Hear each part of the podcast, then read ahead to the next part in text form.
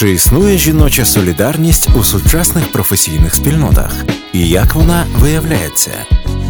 Що за останні десятиліття у різних професіях змінилося кардинально, а що й добре б змінити, та все ніяк?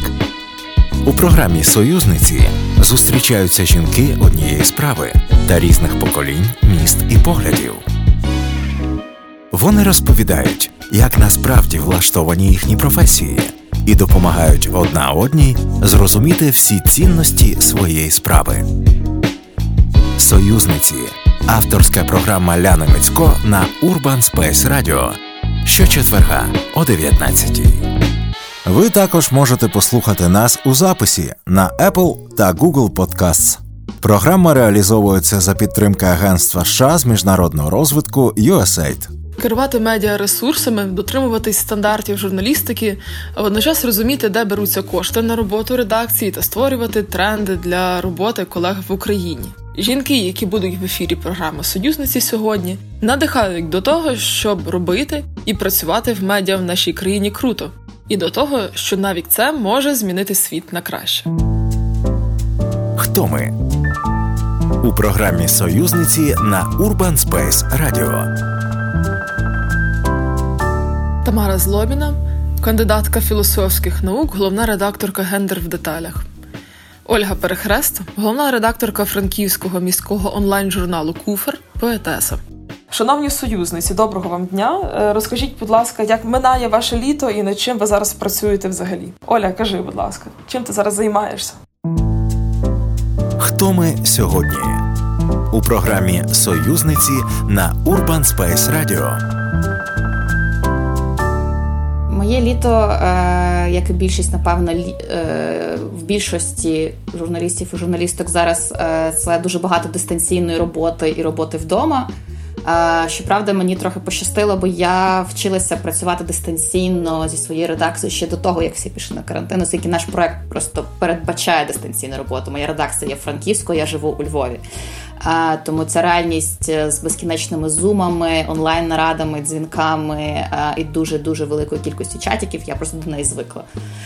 Ми працюємо, ми продовжуємо писати тексти, нам пощастило виграти невеличкий грант від Львівського медіафоруму на створення там двох серій текстів, тому роботи вистачає. Львівського медіафоруму цього року немає, але їхні діяння просто зараз вкрапляються в сферу журналістики в Україні, це дуже тішить. Тамаро, а твоя зараз діяльність в чому полягає? Ну, вона нічим не змінилася, я вже більше ніж чотирнадцять років працюю дистанційно. І коли ми робили «Гендер в деталях», ми від початку його робили дистанційно, всі були в різних містах, і тому ми маємо досвід чотирьох років роботи над онлайн-проектом з командою, яка розкидана по різним містам і країнам, і зараз у нас все в робочому режимі, нічого не змінювалося. Нічого не змінилось, і карантин на ваші редакції, в принципі, не вплинув. А чи відчуваєте, що люди почали більше цікавитися взагалі медіа, читати вас, ваші портали? Це було відчутно на початку пандемії, коли ми готували спеціальні матеріали про вплив коронавірусу на жінок. Тоді був дуже, дуже великий інтерес, ажіотаж стосовно цієї теми. А так у нас інтерес аудиторії стабільний, тому що в нас нішеве медіа присвячене гендерній рівності, і ми можемо там побачити більше такі коливання, як, наприклад, влітку люди менше читають, в принципі, взагалі. Але цього року навіть цього літнього коливання не було, можливо, саме через карантин, те, що люди не поїхали відпочивати, і інтерес залишився стабільним. В нас типу чимось подібна історія, типу та на початку пандемії у нас був великий ріст, але типу це відбувалося з, по-моєму, ледь не з усіма медіа по всьому світі, типу коли люди почали більше більше цікавитися якоюсь інформацією про коронавірус і пандемію. Ми, як міський онлайн-журнал, писали про це просто ніби з з ухилом в сервісність, тобто пояснювали там мешканцям Івано-Франківська, як карантин вплине на їхнє життя, що буде працювати, що закриють, про що треба пам'ятати, як дбати про свою безпеку. Потім цей інтерес, звісно, трошки впав, але ми зараз за останні там кілька місяців ми перебуваємо в процесі стабільного росту. Ми досить Куфер досить молодий проект, нам півтора року активної діяльності, і типу цей ріст ми в принципі передбачали, закладали. Просто ми от зараз над ним сляво працюємо. Я припускаю, що якби не карантин, можливо, цей ріст давався би нам трошки простіше. Але ну, наразі виглядає, що ми там будемо досягати своїх показників. Зараз нагадаю, що ми спілкуємося з жінками, які створюють українські медіа. Можете при нагоді, поки слухаєте цей подкаст, зайти на Куфер, зайти на Гендер у деталях і зрозуміти, про що ж ми таке говоримо і чому ці жінки такі круті, і ми називаємо їх професіоналками у сфері медіа. До Союзу у програмі «Союзниці» на Urban Space Radio. Але взагалі для того, щоб надихнути жінок, які з нами сьогодні є, які нас слухають, ви можете розповісти, і не тільки жінок, насправді, бо чоловіків такі історії, думаю, надихають не менше. Як ви взагалі потрапили у сферу медіа? Що сталося такого переломного у вашому житті, що одного ранку ви прокинулись і сказали, хм, треба щось написати, або треба зібрати людей, і коли вони щось напишуть, це опублікувати. Як це взагалі відбувається у вас? Олю. Я вирішила, що я хочу бути журналісткою ще, напевно, десь класів в десятому, в одинадцятому. Я просто дуже тверезо зважила всі свої сильні сторони і зрозуміла, що єдине, що я хоч трошки вмію робити, це щось писати. Треба просто знайти професію, до якого до якої це вміння можна прикласти. Правда, потім була тривала пауза в чотири роки, коли я намагалася вибудувати якусь серйозну наукову кар'єру, коли я чотири роки провела на філософському факультеті. Це був цікавий пізнавальний досвід, але кар'єри з цього не вийшло. А потім мені просто пощастило дізнатися про магістратуру журналістики, на яку можна поступити з будь-яким попереднім дипломом. Я вхопила за цей шанс, поїхала з Києва, переїхала до Львова, поступила на магістратуру. І переконала, що да, рішення стати журналісткою було дуже хорошим і правильним. Мені це просто було цікаво. Мені цікаво було писати якісь цікаві тексти і показувати їх іншим, викладати, дивіться, ви можете прочитати щось захопливе і отримати якісь нові враження. І я це бажання реалізовую в журналістиці. Але тобою вело якраз бажання писати чи бажання розповісти про якийсь факт, про людину, наприклад, чи про явище? От мені цікаво в твоєму випадку, що було першим. Ну, для мене, напевно, первинне все-таки було бажання а, писати. А, тобто розслідувальна журналістика або новини, типу це бажання першою про щось повідомити, прийшло для ну, це відчуття прийшло до мене вже в процесі роботи, коли я зрозуміла, що від цього можна отримати задоволення, то що ти там встигаєш щось е, зробити раніше за всіх, або розказуєшся, типу найвлучніше, або вибиваєш якусь інформацію, яку не зміг достати ніхто, окрім тебе. Це вже було з практики, типу я зрозуміла, що це класно. Мені просто хотілося писати. Тамара, а в тебе яка історія? А, в мене історія починається з моєї любові до творчості. Мені дуже подобалося мистецтво, але малювати сама я вмію поганенько, і на художницю я не тягнула, тому я пішла вчитися на мистецтвознавство. І, відповідно, раз вже навчалася, то хотіла писати дослідження, але скоро зрозуміла, що в Львівській академії, де я вчилася, мені надають знання, на основі яких я можу писати якісь тексти про сучасне мистецтво, якусь адекватну критику. Я шукала собі щось інше. Потрапила на експериментальну магістерку з культурології, а потім пішла вчитися в аспірантуру в Київ з філософії. Тобто я так змінювала свої дисципліни, шукаючи якоїсь хорошої теорії, такої підґрунтя, на яке я можу опертися, щоб щось сказати про це таке дивне і незрозуміле сучасне мистецтво. І вже в Києві я багато спілкувалася з Центром сучасного мистецтва Сороса. На той час я отримала там стипендію і ну, вже ж ніби здобула багато знань, і треба щось писати. І я почала писати в ЖЖ, в лайв-джорналах. Люди постарше пам'ятають ще цей етап. І ну, якось дуже добре мені пішло, тобто мої пости в блозі почали просити передрукувати видання мистецтвознавчі, які на той момент виникали. І я якось так втягнулася, втягнулася в письмо, почала писати статті, читати лекції, подорожувати, там, їздити на різні дослідницькі стипендії. Це все я робила ну, дистанційно. Потім в мене був досвід організації роботи сайту. Як такого, ми з однодумцями створили таку мережу «Ліва думка» і журнал соціальної критики «Спільна». Я дов- довгий час була співредакторкою, е- займалася відділами мистецтва і фемінізму на цьому сайті, а також я багато займалася інфраструктурою проекту, розробкою архітектури сайту, дизайну сайту, співпрацею з програмістом. Тобто я якби все дуже багато вникала. І тому, коли Потім Аня Довгопол запропонувала мені взятися за гендер в деталях, то я вже розуміла доволі добре, що мені робити, тому що це був проект, який треба було створити з нуля. Тобто медіа від там, ідеї, від назви. Тобто Аня прийшла до мене з назвою. Давай зробимо проект «Гендер в деталях», і це буде сайт науково-популярний про гендер, тому що якихось журналістських досліджень у нас є багато, і там суперскладних академічних досліджень також є багато, але щось таке глибше, розумніше, от дивися, сіра зона, немає, є ніша, і давай будемо цю нішу науково-популярного ресурсу заповнювати. І маючи цей попередній досвід і письма, і велику спільноту дослідниць, з якими я співпрацювала, і знаючи, як робити архітектуру, дизайн сайту, як це все зробити, я почала так потрошки будувати цей гендер в деталях. Спочатку був такий One Lady Project, проект одної людини, бо я робила там абсолютно все, починаючи від проджект-менеджменту, закінчуючи ес ем ем, і там тільки потім почала вже наростати на це все команда. Що в основі? У програмі «Союзниці» на Urban Space Radio. Ваше медіа покликане в тому числі боротися зі стереотипами. І я би не сказала, що воно є абсолютно профільне, бо мені видається, що дуже багато з нього може черпати якоїсь компетенції людей з різних сфер. Чи взагалі вважаєш ти, що ваше медіа допомагає Україні побороти цю стереотипну полячку, яка у нас зараз є?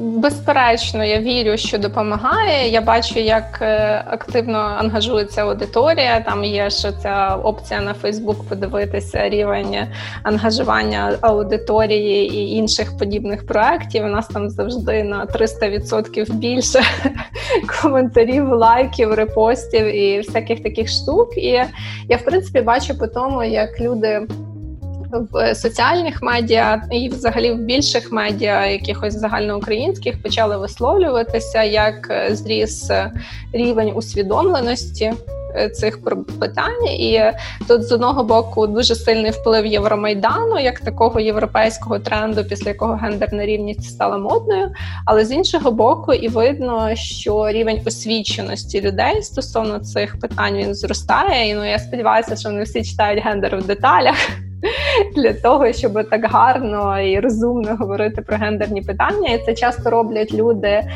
не якісь там з феміністичного руху, а просто там психологи, чи політики, чи якісь чиновники, чи чиновниці. От вони часто якимись вже такими добре сформульованими тезами говорять, тобто видно, що люди щось читали, якісь тренінги проходили. Олю, а ти імплементуєш фактично такі нові якісь знання, цінності, які зараз намагаємося ми проговорити в регіональне медіа?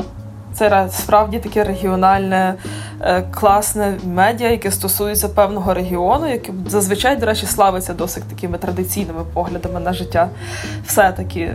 Скажи, будь ласка, чи ти стикаєшся з якимись проблемами в поясненнях, в своїх текстах чи в текстах твоїх колег, коли треба якусь річ донести або зберегти якийсь баланс? Чи виникають взагалі проблеми в творенні твого медіа? Робота Івано-Франківської для івано-франківської аудиторії, типу, це справді на сам, ну, на початку мені здавалося чимось таким е, складним і що буде потребувати більше пояснень е, і бути більш готовими до безкінечного діалогу з аудиторією, типу, що там те, що ми робимо, це нормально, і ми не порушуємо якихось когось вашого звичного способу життя.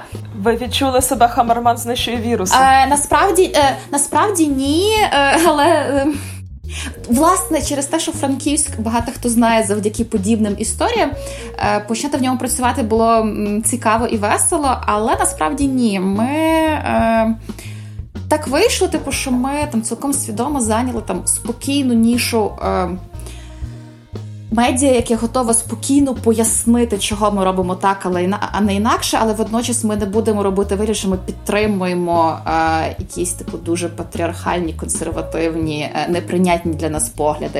Е, для мене було дуже показовим е, історія. Ми, типу, ми коли запустилися, у нас там перші кілька матеріалів, ми не домовлялись про це свідомо і спеціально.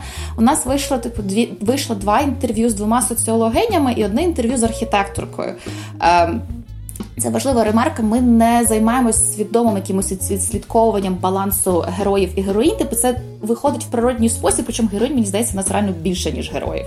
Так просто складається несвідомо. Типу, це є якась, не знаю, напевно, моя, моєї команди просто нормальне бажання вибирати цікавих нам людей, а не звертати на те, типу, щоб там це були чоловіки або жінки. Але вийшло кілька-кілька інтерв'ю, а, і, або в, я вже не пам'ятаю, або в заголовках, типу, власне, були типу, вжиті ці фемінітиви, або, ну, в текстах були фемінітиви.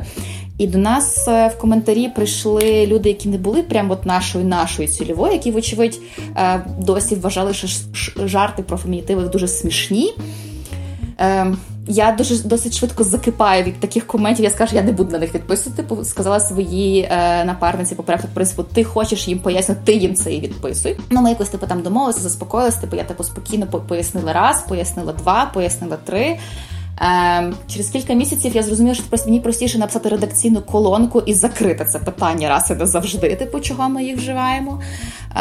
Е, трошки стало легше, принаймні у нас тепер було одне посилання, яке можна було кидати всім е, незадоволеним жартівникам е, і вважати свій редакційний обов'язок з пояснення, в принципі, на цьому вичерпаний. Але, ну, типу, за півтора роки роботи я там бачу, що там все менше виникає якихось таких питань, типу, чого ви робите це так, а не інакше. Ми просто робимо, ми просто робимо свою роботу, робимо її добре. Якщо треба, ми пояснюємо, чого ми її так робимо. Я би не сказала, що працювати в регіональній журналістиці, типу, це щось надзвичайно екзотичне, важке і так далі. Божевільних, які пишуть дивні коментарі, вистачає і під і на сторінках загальноукраїнських медіа.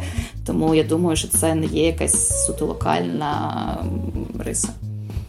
Ну, все одно ви є зараз суб'єктами творення нової української медіареальності, і ви, принаймні, розумієте, для кого ви пишете, що ви пишете, і ви все-таки створюєте щось нове, і ваші медіа існують не там кілька місяців, як це часто буває в ентузіастів, а має якийсь план розвитку і так далі. Але взагалі, чи вважаєте ви легким і таким, не знаю, чи може українські медіа взагалі йти якоюсь протоптаною стежиною? Бо мені видається, що коли медіа створене не під патронатом якоїсь партії, як це часто дуже буває, або якогось дуже великого спонсора, дуже важко його завести, під, якось підключити до нього лояльність аудиторії.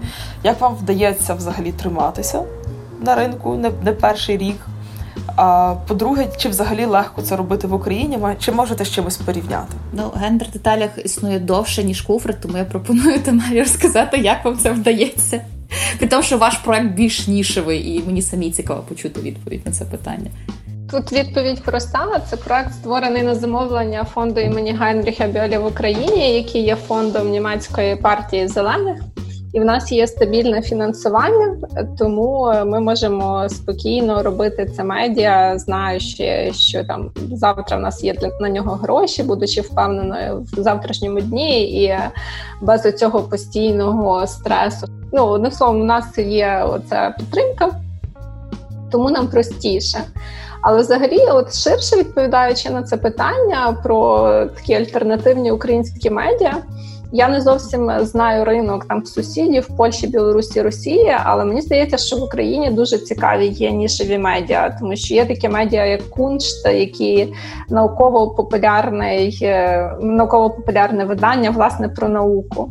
І вони існують як комерційний проект, тобто вони мають там патронатну програму, мають ще якісь програми підписки, їм вдається заробляти гроші і утримувати наукове медіа, по суті, яке, ну, набагато глибше, ніж цей популярний російський Арзамас, який набагато відоміший, на жаль, в Україні, ніж такі хороші, якісні медіа. Жіночі медіа, «Здівочки» і «ОМО», вони також існують на комерційній основі, якось їм вдається це вигрібати. «Повага» і п'ятдесят відсотків мають грантову підтримку. Тобто, в принципі, якщо дивитися на українські нішеві медіа, то є дуже великий вибір різних проєктів, які мають різні способи фінансування, і їм вдається там втримуватися на плаву.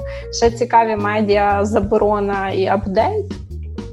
Я не знаю, чи вони підтримку мали, здається, якогось посольства, потім в них були перебої з фінансуванням, ну, але ж знову ж таки, да? Тобто є можливість зробити нішеве медіа, яке не буде одноденкою і буде мати тягність. Ну, я взагалі спочатку думала відповідати Ляні питанням на питання, а чи це тільки українські медіа так складно, а не медіа взагалі, особливо в розрізі останнього року. Але якщо говорити про нас, е, я захоплююся багатьма красивими нішовими проектами, я читаю там частину з перелічених е, з цього списку, е, але припуст, ну, я би все-таки розділяла те, що медіа може гарно виглядати, добре працювати, мати якусь стабільну або не дуже підтримку, але ніхто, окрім керівництва цих медіапроєктів, насправді не знає, наскільки їм це складно або дуже складно вдається.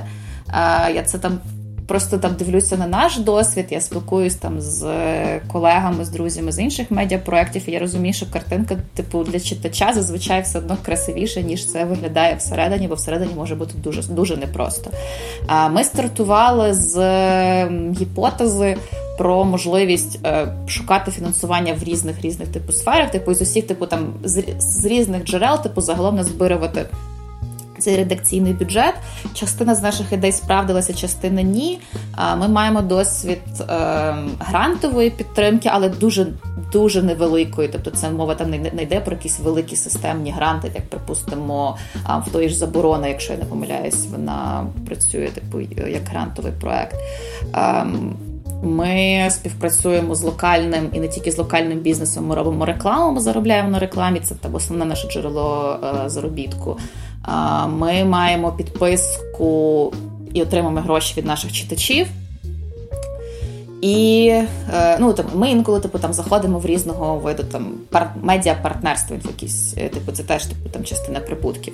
А, сказати, типу, що всіх цих джерел надходжень а, вистачає на абсолютно спокійне, безбідне, щасливе, сите життя, і щоб ми могли собі прям лежати і нічого не робити, ні, це досі все ще перебуває в процесі. Ця робота досі перебуває в процесі розвитку. Типу, е, це вимагає величезної щоденної роботи е, е, керівниці нашого проєкту, яка типу домовляється про ці партнерства і шукає ці гроші. Е, працювати з локальним бізнесом інколи, інколи виявляється складніше, ніж ми розраховували, тому що бізнес або е, не розуміє, що таке нативна реклама, або не готовий платити е, гідну ціну за цю роботу, апелюючи до того, що ну ми ж там Франківську, і давайте ви це зробите, ми кажуть, там за триста гривень. А ми такі, ні, це стільки не коштує, бо типу це робота багатьох-багатьох людей, яка коштує стільки, стільки, стільки, стільки. І... Або, типу, там вони кажуть, взагалі, типу, що те, що ми робимо, це не бізнес, у нас немає грошей на рекламу, давайте ви напишете про нас так, бо ми дуже важлива інформація для вашої аудиторії. Е, ну, коротше, типу, це дуже складна, щоденна, виснажлива робота. Е, і наскільки мені відомо, то багатьом маленьким, локальним нішеві медіа, які з'явилися за останні два роки, їм теж непросто. Вони великі молодці, типу те, що вони намагаються робити якісний контент, не впадати в якусь політичну заказуху, не брати гроші в токсичних рекламодавців, але тільки їм відомо, чого їм це коштує. Ну, мені видається, що зараз багато медіа переходять в формат якихось онлайн-зінів, як це не дивно звучить, але з іншого боку є медіа, які навпаки кинулися з головою в джинсу, і цікаво, як вони потім будуть це все розхльобувати. Ну, робити онлайн-зін без грошей – це весело, красиво, творчо і самобутньо, але ну, це можна робити, не знаю, максимум півроку, і то, як та, а потім тобі треба буде платити за квартиру, і тобі треба буде брати ще якусь роботу, тому що, ну, ну тому що як, типу, це робити без, без грошей? Тобто, того і вони вмирають швидко, типу, медіапроекти, які там не продумали цю систему заробітку і не мають там чим платити авторам. Як казав колись такий Максим Сердюк, редактор Музмапи, казав, що його головний спонсор – це його мама, бо вона проплачує хостинг і домен для сайту. Якраз будемо вірити, що така мама появиться в кожного хорошого ресурсу і щось налагодиться у них. Окей, давайте продовжимо це жахливе питання з грошима, бо воно в мене є ще одне питання, яке насправді мене дуже хвилює. З кількома експертами медіа я спілкувалася і зараз начиталася якихось жахливих статистик. Виявляється, що в медіа українським, ну якщо так ще відмотати назад, на медіафорумі львівському дуже багато жінок. Так часто буває, що жінок там стратегічно більше, ніж чоловіків. Мене завжди це дивувало. А потім ще я почула таку думку, що цим жінкам, які приїжджають на медіафорум зі всієї України, вони вважають свою роботу не надто серйозною, їм платять менше часто, ніж чоловікам-експертам, які працюють в медіа. І робота журналісток вважається таким гуманітарним баловством. Я би дуже хотіла вірити, що так не є, що така тенденція не є присутньою, але з вашої точки зору, чи правда є таке, що жінкам в медіа можуть платити менше? Чи стикалися ви з таким? Я припус... Ну, я не знаю, на жаль, напевно, дуже рідко вела якісь відверті розмови про кількість заробітку зі своїми колегами, ну, обох статей. Я, мені важко порівняти. Я маю припущення, чого жінки можуть отримувати менше грошей, працюючи в журналістиці. Тому що жінки переважно залишаються на посадах журналісток, а серед редакторів, тобто посада вища, яка і типу з більшою зарплатою, більше чоловіків. Можливо, це може бути пов'язано з цим. А, але я цілком вірю в типу те, що да, жінки в журналістці можуть заробляти менше. Але оскільки я не проводила досліджень і не можу порівняти, бо я не маю цього досвіду заробляння як чоловік, то я не знаю. Тамара, напевно, у вас є фахова стаття про це. А, я, я якраз думаю, що в нас є фахова стаття про це Отара Довженка, яка називається «Про журналісток», там з фемінітивом в заголовку, тому що він пише, що більшість журналістів, з якими він працював в редакціях, це, власне, журналістки, тобто жінки, і він пише, що з чоловіками було працювати зазвичай складно, і вони набагато частіше і швидше, ніж жінки, йшли з редакції або на якісь вищі посади, чи в політичний піар, чи в рекламу, тобто будь-де, де платять більше. Залишалися жінки, яких часто перевантажували ще понаднормовою роботою і тримали в такому підвішеному стані, шантажуючи тим, що ну, типу, не подобається в нас працювати, іди звідси, на твоє місце завжди буде наступна дівчинка з журфаку. От, ну, я не можу це оцінити на власному досвіді, тому що ми працюємо не в журналістському форматі, наш формат науково-популярний, це означає, що нам пишуть статті фахові дослідниці, які потім я своєю суперсилою пояснювати складні речі простими словами, перетворюю на щось читабельне для масової аудиторії.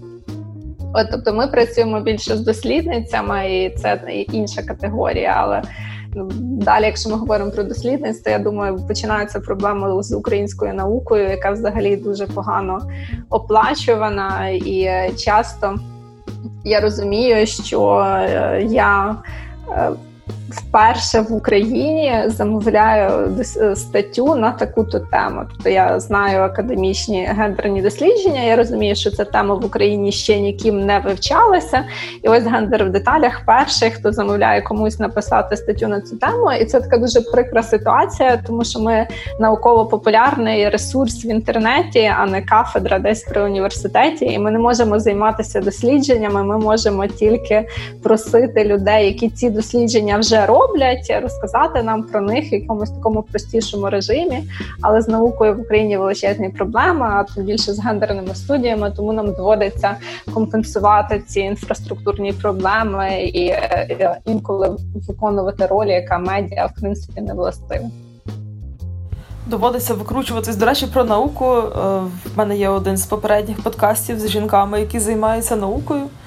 В сфері геології, в сфері біології, і дівчинка, яка там розповідає про свій досвід, каже, що через те, що їм фактично не платять в Академії наук, вони з чоловіком поділилися. Він також науковець, і півроку вона займається наукою, а півроку працює на роботі, дають гроші, і вони так чергуються.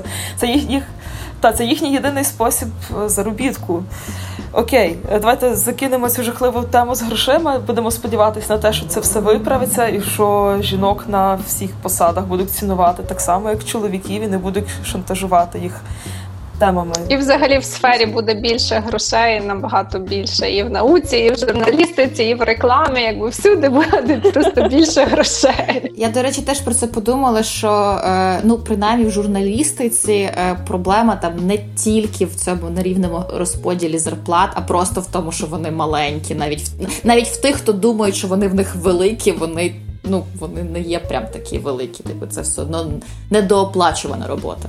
Та і для мене, оце те, що я казала про науку, це для мене такий великий моральний стрес завжди, тому що гонорари в гендер в деталях непогані, вони такі середні, може навіть трошки вище середнього серед нішевих медіа на ринку.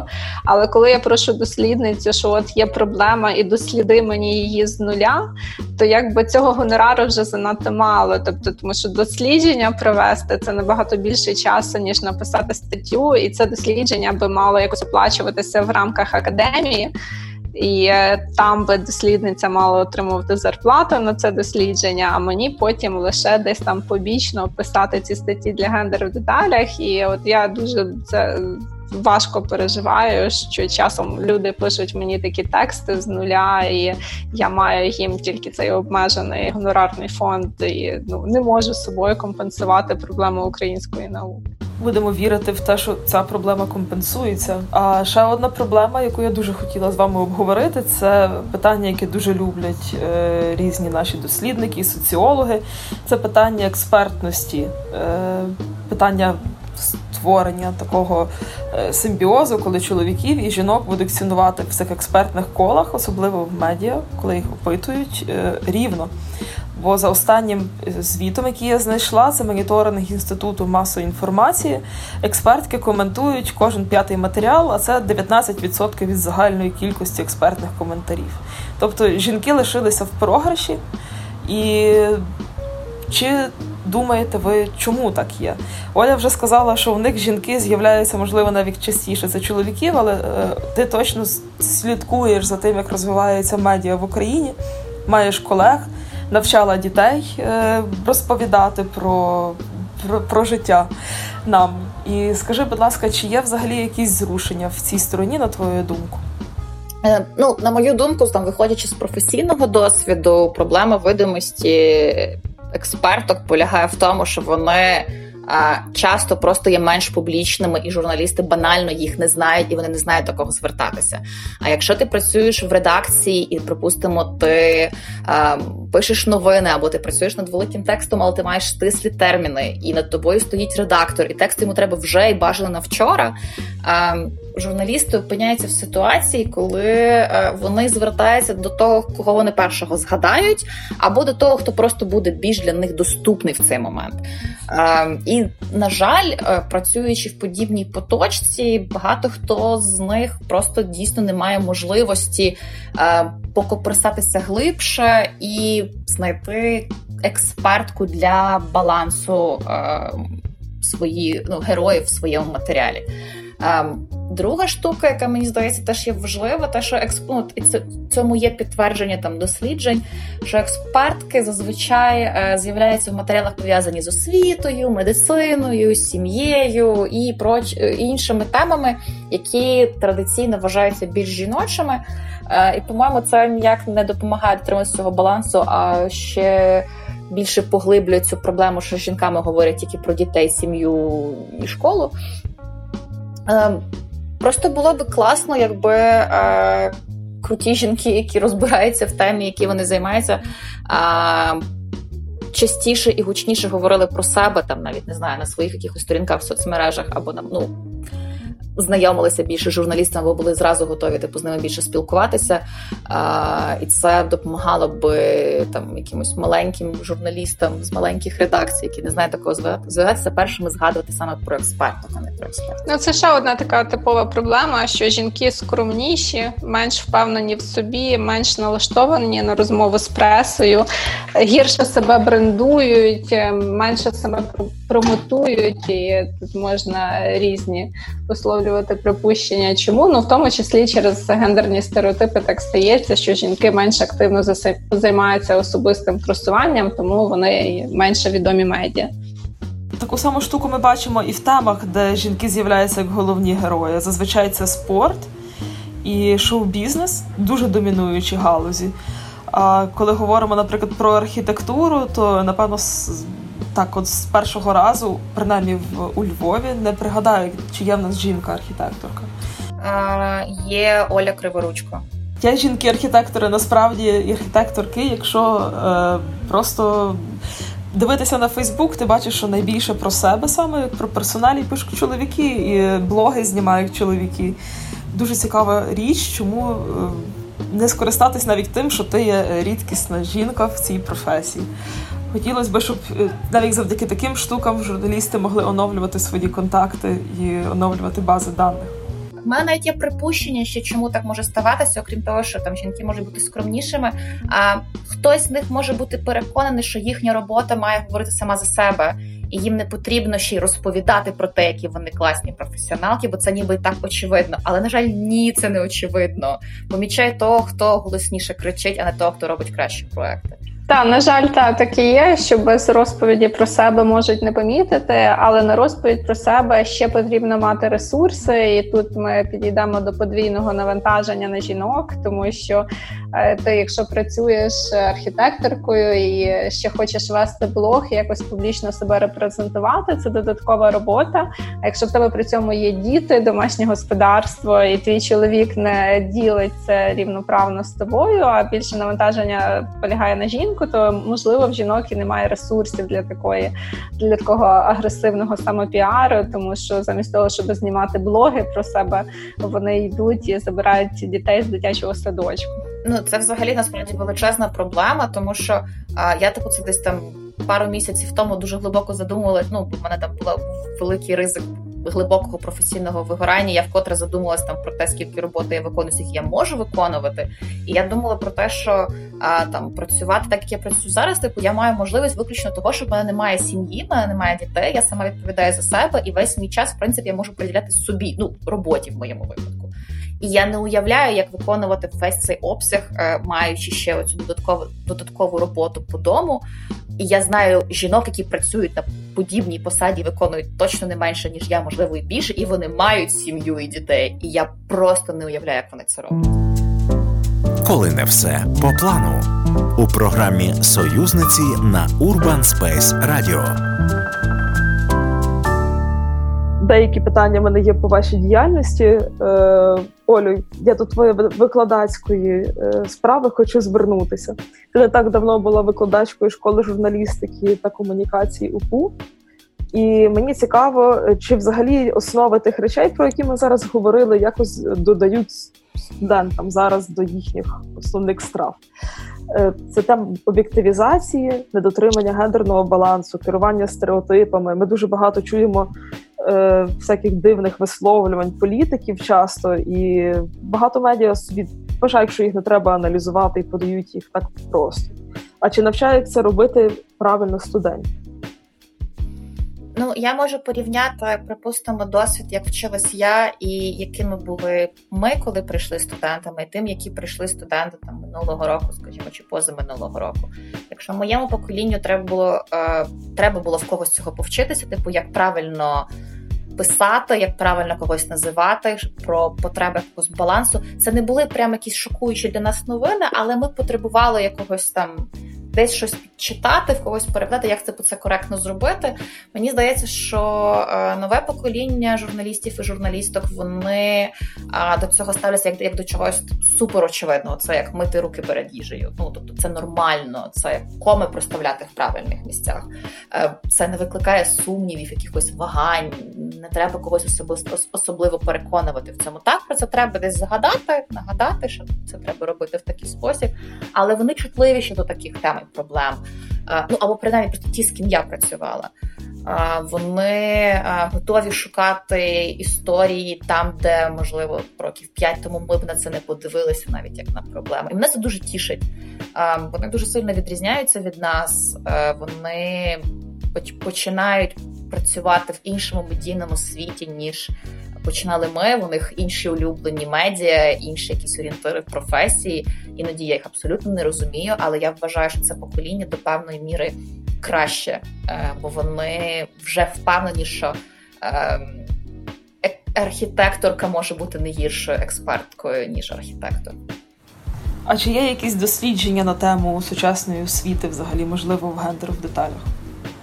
Раптом ви знаєте такі речі, як це подають зараз? Ну, доволі складно. От Оля так переконано говорить, що це молоде покоління вже має менше гендерних стереотипів, і мені цікаво, звідки вони це взяли, тому що явно не з освіти, бо якщо аналізувати освітні вузи і програми, які вони мають, там дуже-дуже мало гендерних дисциплін, і дуже рідко якісь ці гендерні теми включаються в якісь загальні дисципліни, там, не знаю, теорія, практика, методи журналістики, і це переважно на особистих ініціативах. В Україні є кілька кафедр гендерних студій, але загалом, взагалі, ця тема слабка, і часто університети є навпаки розсадниками гендерних стереотипів, починаючи з конкурсу «Міс університет» і закінчуючи там фразочками по типу «Дівчата, чого ви сюди прийшли? Ми тут на вас дарма тільки ресурси витрачаємо, ви все рівно всі повиходите заміж». Тобто навіть зараз, у дві тисячі десятому році, щось таке можна почути від деяких сексистських викладачів, яких за це не звільняють з роботи. Ну, я маю частину відповіді на те, чого, припустимо, моя вибірка така, бо я працювала зі студентами, які приходили вчитись на магістратуру в УКУ. Дуже часто вони йшли з попередніх державних університетів. Не тому, що їм там страшно подобалося, і вони з розбитим серцем покидали свої улюблені кафедри. Їм там не подобалося багато що в професійному сенсі, в освітньому, і я припускаю, що, зокрема, отаке ставлення.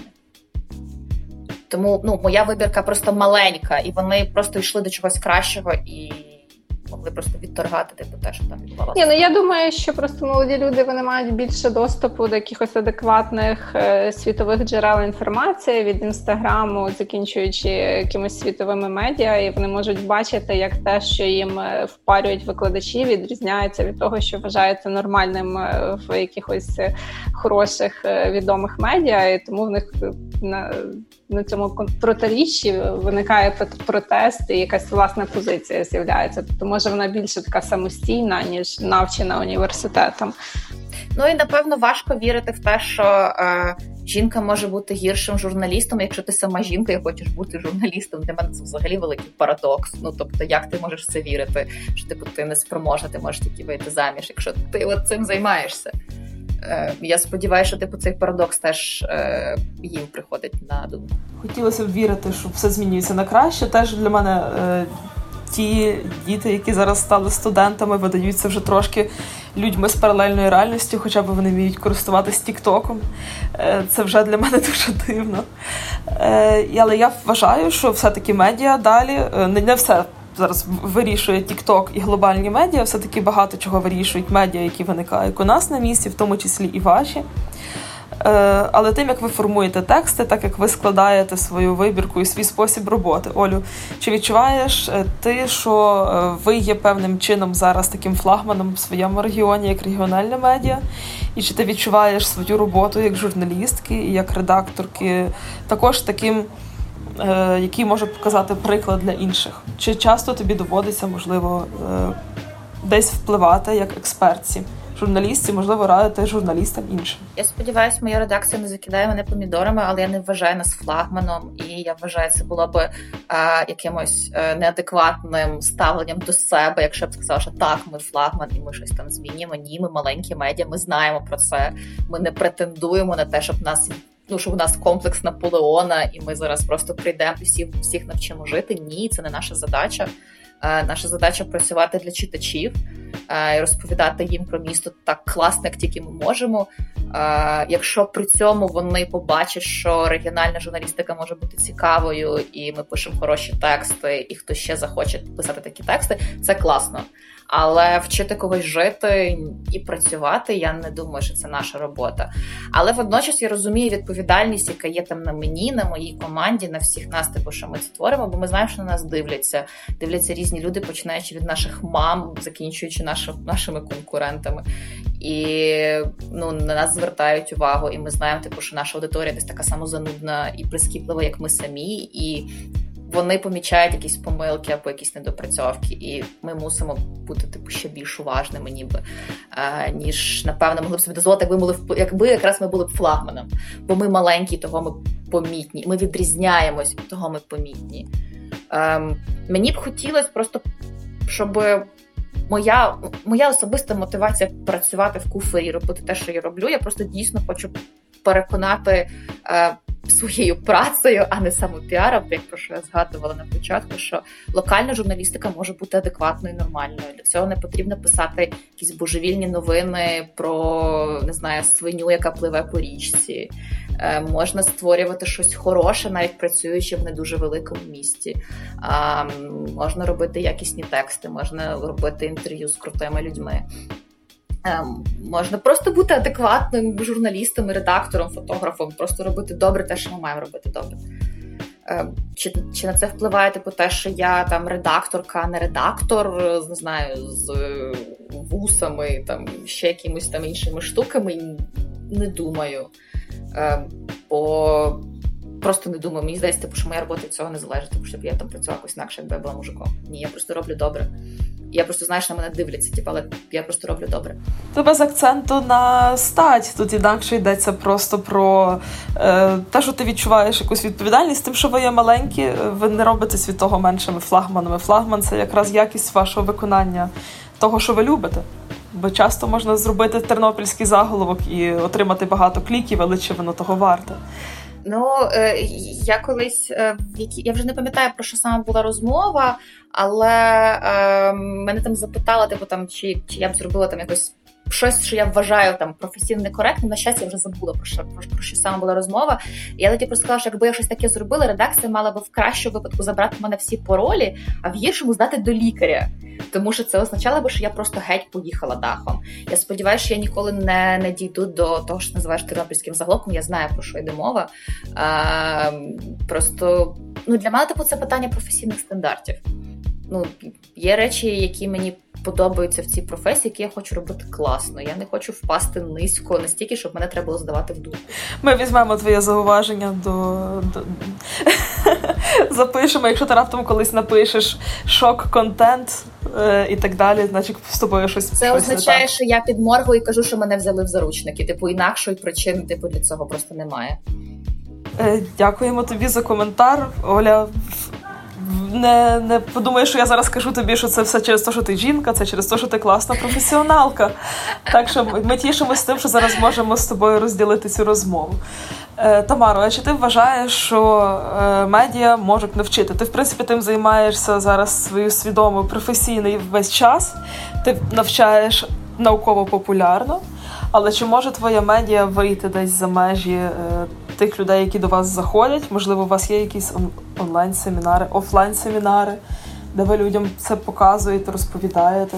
У нас є. Я взагалі люблю казати, що «Гендер в деталях» – це такий гібридний проект, бо він поєднує дуже багато всього і постійно експериментує.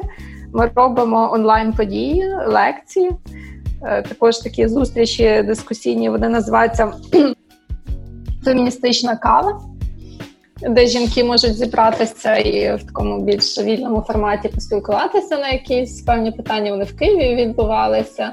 Ну і ця присутність в соціальних мережах, вона також дуже активна, тому що ми робимо проекти спеціально під соціальні мережі. Тобто ми не просто там свої лінки постимо, а ще якісь додаткові робимо штуки, там відео знімаємо. Замовляємо багато ілюстрацій чи ще якихось таких проєктів.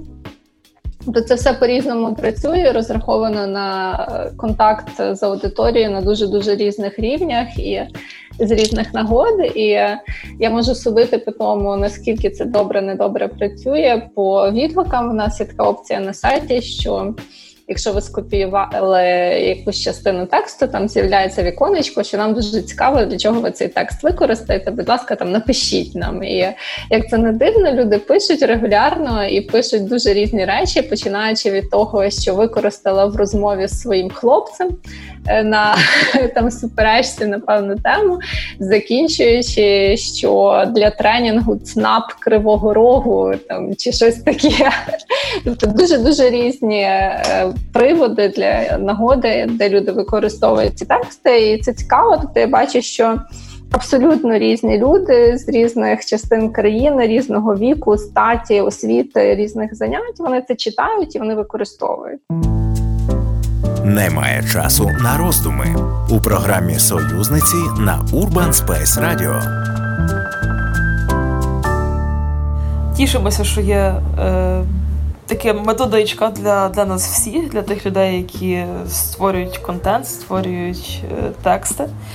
І хочу ще побавитися з вами таку останню гру, яка є в цьому подкасті. Називається вона «Нема часу пояснювати». І хочу від вас, щоб ви дуже довго е, не думали і відповіли одною фразою буквально, або одним реченням, або одним словом на е, деякі слова і деякі фрази, які мені виникли в голові під час нашої розмови.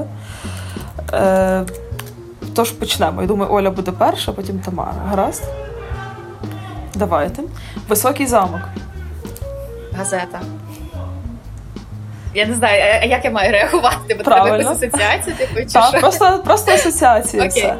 Тоді добре. Газета. І дивлюся, чи є в нас всіх профдеформація, чи нема. Тамара? Я, я перша подумала, що гора. І це нормальна реакція, насправді. Ми перевіряємо, в кого немає цього медіа відхилення в сприйнятті реальності. Домогосподарка. Відчайдушні домогосподарки. І думала, чи буде Зеленський, чи не буде. Чи то нема. Це вже непогано. І останнє слово – стереотип. Не люблю стереотипи. Надто часто чую стереотипи. Будемо старатися жити без них і розповідати іншим про те, що без них жити непогано. І всім вам радимо це спробувати. Як воно взагалі стає набагато легше. Злість десь пропадає, наприклад, і так далі. Тож, дякую вам дуже, бережіть себе. Дівчата, лупайтесь у скалу, дуже подобається те, що ви робите. Дуже цікаво було з вами спілкуватися. І сподіваюся, що плоди ваших праць будуть нас надихати далі всіх на діяльність. Дякуємо. Дякую. Була класна розмова.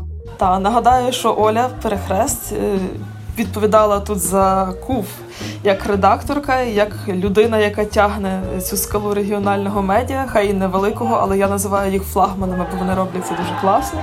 І Тамара Злобіна відповідає за гендер в деталях. Дякую всім. Це було Urban Space Radio і подкаст «Союзниці» Ляна Мицько. Ще почуємось. Ви також можете послухати нас у записі на Apple та Google Podcasts. Програма реалізовується за підтримки Агентства США з міжнародного розвитку ю ес ей ай ді. Чи існує сестринство та взаємодопомога серед працівниць кіно, книгарень, лабораторій чи дипломатичних місій?